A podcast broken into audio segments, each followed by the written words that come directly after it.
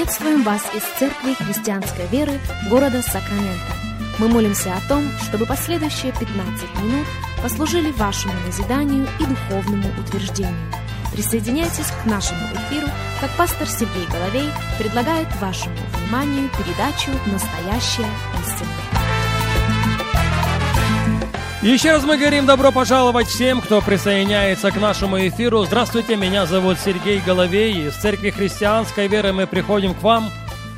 Выражаем огромнейшую благодарность и признательность всем и каждому за то, что становитесь частью нашего вещания, как сегодня мы продолжаем говорить с вами о третьей личности Божества, о важном служении Духа Святого. Если у вас есть Библия, будьте добры открыть вместе с нами первую главу книги «Бытие». Первая глава книги «Бытие», и мы читаем с первого стиха следующие слова.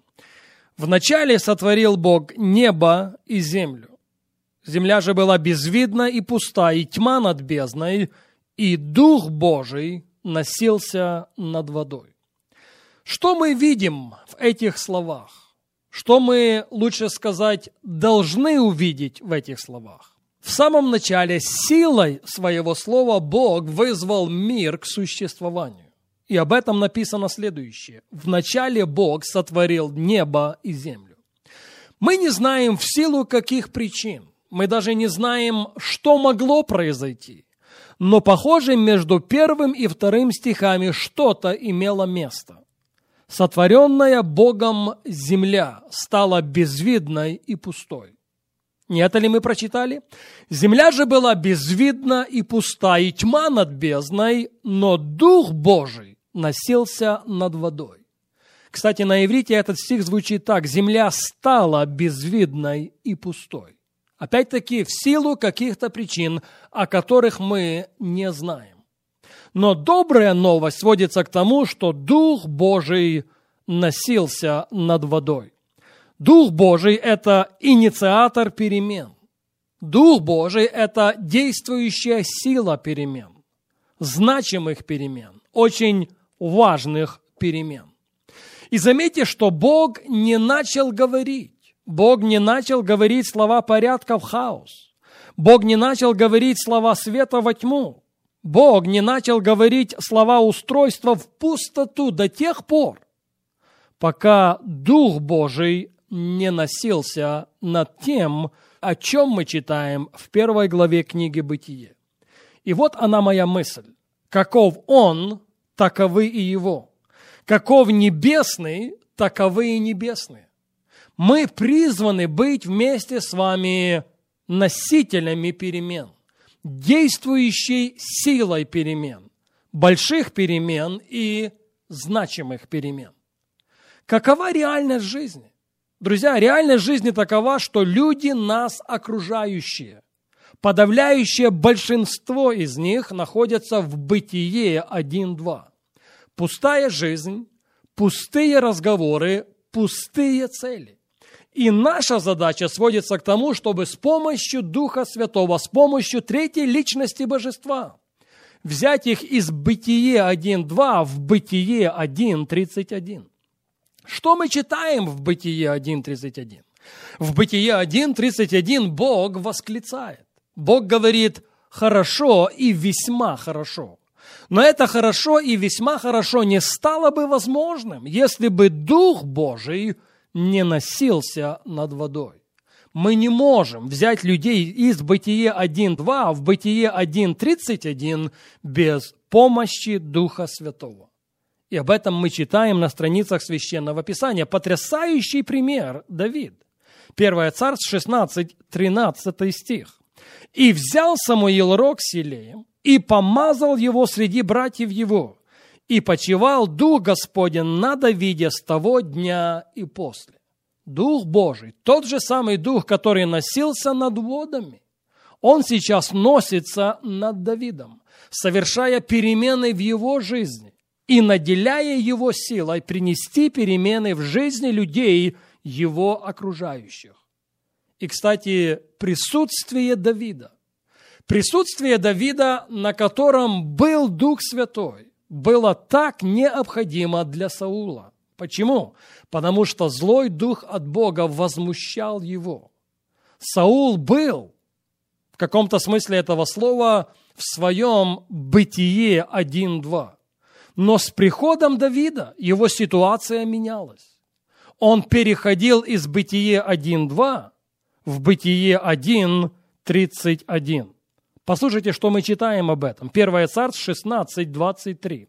«И когда Дух от Бога бывал на Сауле, то Давид, взяв гусли, играл, и отраднее и лучше становилось Саулу, и дух злой отступал от него». Вы слышите? Каков небесный, таковы и небесные. Каков он, таковы и его. Мы на этой земле для того, чтобы принести перемены, большие и значимые, чтобы взять людей из бытие 1.2 и перевести их в бытие 1.31. И для этого не обязательно играть на гуслях. Все, что требуется, это наше безоговорочное послушание Духу Святому. Ведь тот же самый дух, который носился над водами в первой главе книги «Бытие», тот же самый дух, который почивал на Давиде, сегодня доступен для каждого из нас. Не об этом ли говорит нам апостол Павел? 2 Коринфянам, 1 глава, 21 и 22 стихи. «Утверждающий же нас с вами во Христе и помазавший нас есть Бог, который и запечатлел нас и дал залог Духа в сердца наши.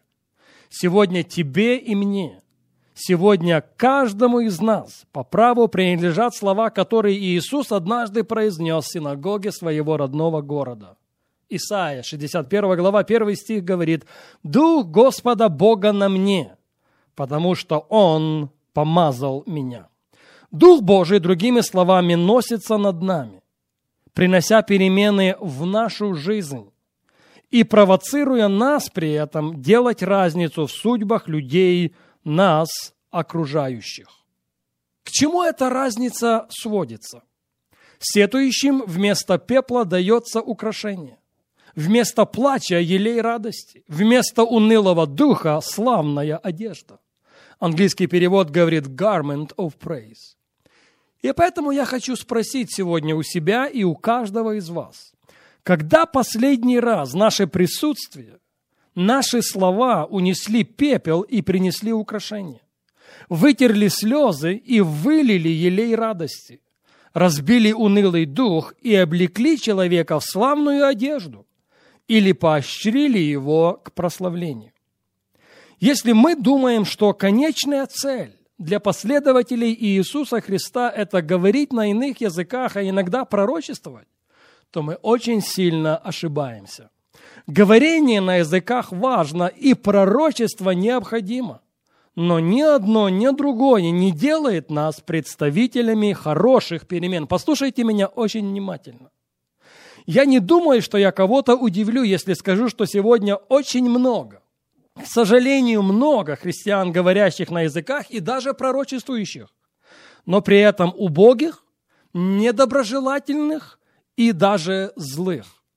Говорение на языках может являться знамением крещения Духом Святым, но оно не является знамением нашего завета с Богом, свидетельством Его глубинной работы в каждом из нас.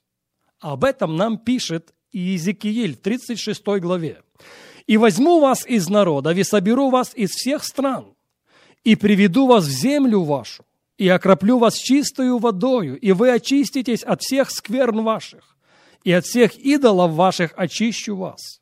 И дам вам сердце новое, и дух новый дам вам, и возьму из плоти вашей сердце каменное, и дам вам сердце плотяное. Знаете, в чем суть нашего завета с Богом? Это трансплантация сердца. И только после этого Бог готов на следующий шаг. А об этом шаге мы читаем в 27 стихе, Иезекииль 36, 27. «Вложу внутрь вас Дух мой». Вот почему сегодня многим христианам надо снова родиться снова. И об этом пойдет речь на нашей следующей программе.